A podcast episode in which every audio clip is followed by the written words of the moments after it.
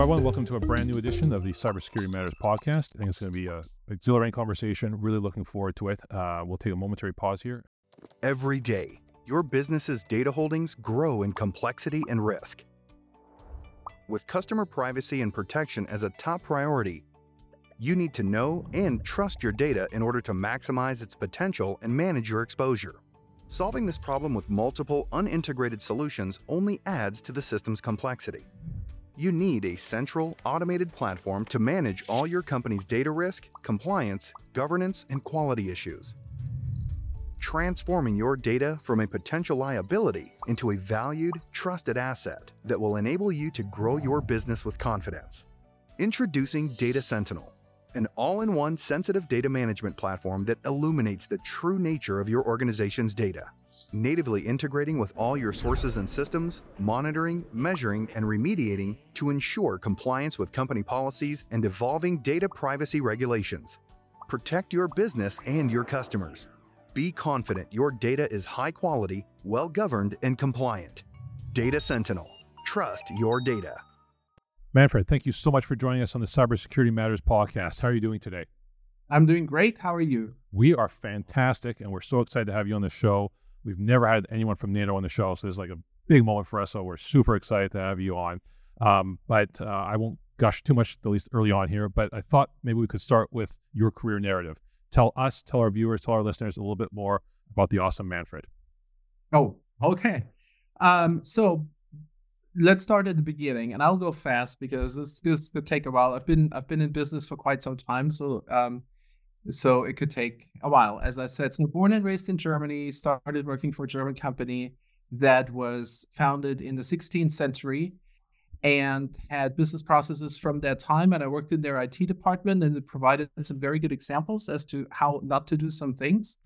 Uh, then started working for Compaq Computers um, in Munich, transferred with Compaq to Houston, Texas, to the Latin American headquarters. Worked there for nine years in various IT leadership positions. Um, in uh, supply chain, e-commerce came up kind of at that time. That tells you how long ago that was. Um, then Compaq and HP merged in 2002. That's how I joined HP. The various other parts of IT, including strategy and planning, for offshore delivery and support, and then decided that the next almost after almost 20 years at Compaq and HP, the next two decades I will want to spend differently um, at a smaller company. And I joined Sierra Wireless in uh, Vancouver. And uh, it's a fantastic company and uh, very, very different from HP in terms of size. So Sierra Wireless at that time had about 1,500 people, uh, about 600 something million in annual revenue. So a small mid-sized company, uh, I would say, and uh, ran their IT department globally for 11 years until 2021, and that's when I started my job at NATO. So that brings us, Manfred, to the present day, and your two your dual roles at uh, NATO of the CIO and the CISO. Tell us how you balance those two roles. That's a great question. If anyone can tell me how to best balance it, I'm, I'm feedback. How are you managing? how am I managing it? Um, well, it is uh, 10 18 at night and I'm still in the office. Uh, that's kind of like one sign of that. But, um, but, uh, so it's obviously it's it's a constant struggle and i think anyone who works in it and who works in cyber security will have those situations right because the world really never stops the nice thing about just in quotes just being a cio is that um occasionally there there, there are downtimes and kind of the you know work stops on the cyber uh cybersecurity side that's really not the case so that's that's what makes it really really challenging to integrate and the way to do it is to have a really, really strong team. And I'm very fortunate to have the best team that I can hope for. Mm. And then at the same time, just be really good as to how you manage your time. Um, what is it that you need to personally look after? What is it that other people should be looking after? Um, but it really is the getting the best possible talent. That would be my advice for everyone. And then um, and then really deciding where where do you want to uh, sink your teeth in, and where do you want to what do you want to stay away from. Right. Be selective. Again, uh, Manfred, present day, when you're looking at the context of, of NATO and cybersecurity in NATO with the political and the military aspects, what are some of maybe the lessons that you have learned and are learning that can be applied to the private sector? When I read through the agenda of the VIPSS um, conference, I noticed that all most of the topics that are on there we are dealing with as well, right? So it it, it whether it's artificial intelligence, zero trust, data centric security, um, there's a threat hunting topic on there. There is um, uh, there's quantum resistant uh, uh, cryptography on there. I mean, we're all dealing with the same topics and we're dealing with them differently. I think a smaller private sector company um, will be different from a crown corporation, will be different from a larger public sector company or government, or even like cross country international government like NATO with our 31, soon to be 32 member nations. I think what I'm looking forward to um, in the conference as well is learning how each segment of type of organization and company is dealing with those challenges. And that's how we can learn from each other. So I think at NATO, we definitely have a particular viewpoint on the type of threats that we face. So these are typically not, you know, the the standard uh, ransomware attacks that you would see um, all over. For us, it really is uh, state uh, state sponsored espionage. It is uh, large state uh, threat actors. It is um, activists wanting to deface the website. So there's a lot of there's these type of things, including um, distributed denial of service attacks, DDoS, lots of kind of threats that are coming from this way. So, um, so we have a kind of a unique threat picture that we can provide insight on for organizations that might be struggling with the same type of issues. Uh, we're also very, very large as an organization, as you can imagine. So that also provides a certain viewpoint. And we are very decentralized. Um, that I'm sure a lot of organizations can can identify as well. So we're we're spread across the globe and um, and also organizationally quite decentralized. So how do you how do you make a federated model work effectively that could be one of the lessons or one of the glimpses I think that I can provide in how we do things at NATO. Awesome. Um, this has been uh, so interesting so far. We're just going to pause uh, briefly for a commercial break here and we uh, right back. Every day, organizations face the threat of cyber attacks that target privileged accounts. In fact, a staggering 74% of data breaches start with compromised privileged accounts and credentials. Is your organization prepared to defend against these attacks? What if an attacker obtains access to one of your privileged accounts? What if a new admin mistakenly changes the configuration of a server, exposing sensitive information? How do you prove to auditors that all privileged activity in your organization is legitimate and under control? Netwrix Privilege Secure is the answer. This complete solution empowers you to slash the risks associated with privileged accounts. You can gain insight into your attack surface by identifying all always-on privileged accounts across your organization, including local admins, service accounts, and scheduled tasks. Replace risky always-on privileges with just-in-time temporary accounts that have just enough access for the task at hand and that are automatically deleted afterward. Prevent breaches and ensure accountability by closely monitoring all privileged activity for suspicious behavior. Prove compliance with strict regulatory requirements with a tamper-proof audit trail of every session. Enforce least privilege by empowering data owners to regularly review access rights to their content and remove any excessive privileges.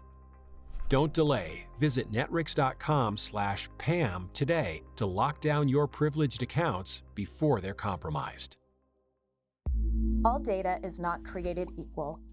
You require a depth and breadth of information on technology assets that increases your credibility, maximizes your effectiveness, and differentiates your service offering. You need to know what's there. Since 2004, Lansweeper has been the world's leading platform for IT, OT, and IoT discovery and inventory. By leveraging multiple proprietary scanning engines, from credential free device recognition to agent based discovery and everything in between. Lansweeper allows you to find both known and unknown assets connecting to your customer's network.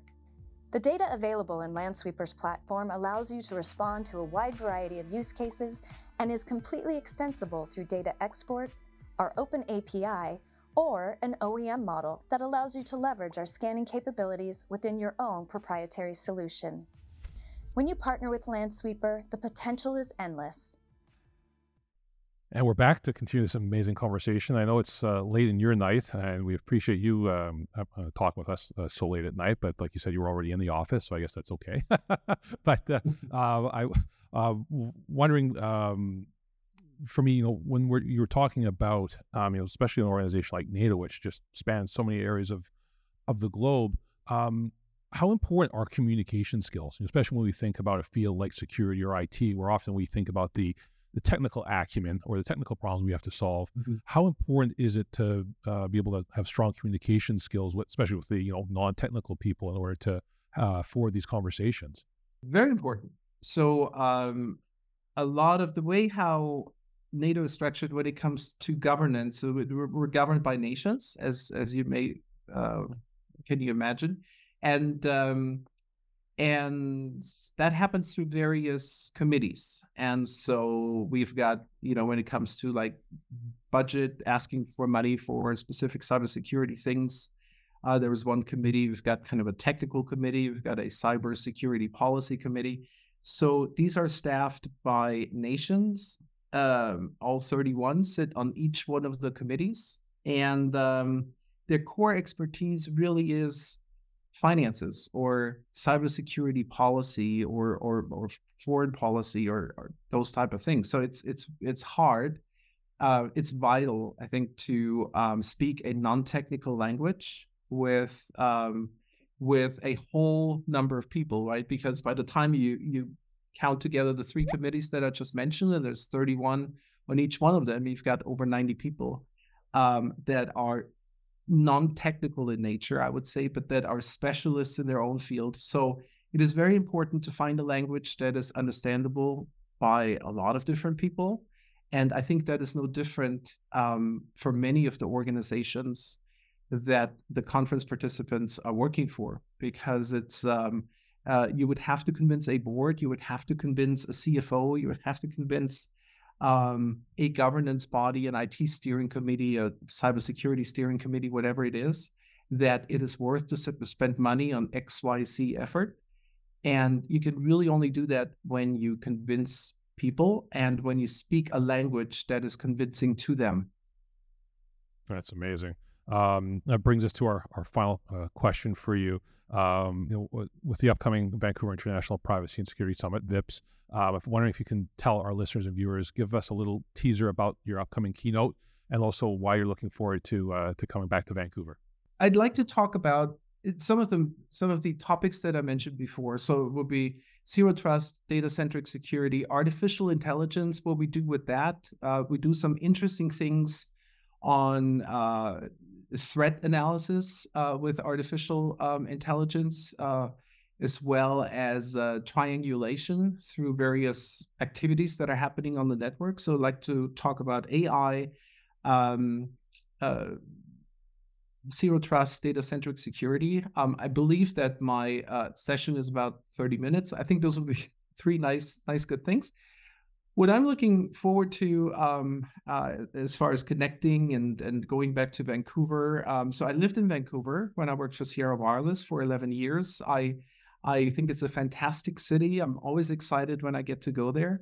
Um, I'm looking forward to meeting with a lot of people who I had the pleasure of interacting with uh, while I was uh, part of the CIO community there in Vancouver. And so it has a um, professional um, pull to be at the at the VIPSS conference, but then also at the same time it has a it has a, a private pool, right? I'm, I'm very excited to be reconnecting with a lot of people and uh, being in beautiful Vancouver. Well, we look forward to seeing you in the in person there, and uh, thank you so much for joining us on the Cybersecurity Matters podcast today. That was an absolutely amazing awesome. conversation. Thank you so much. You're very welcome. Awesome. Bye bye. Thank you, Christian. I will be right back to wrap up today's episode. Join us at the 26th Annual Vancouver International Privacy and Security Summit.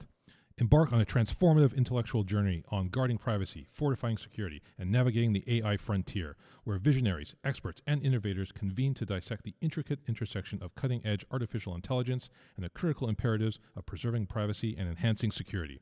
Through riveting keynote sessions, interactive workshops, and collaborative panels, this event promises to unravel the complexities, challenges, and opportunities that define our digital age.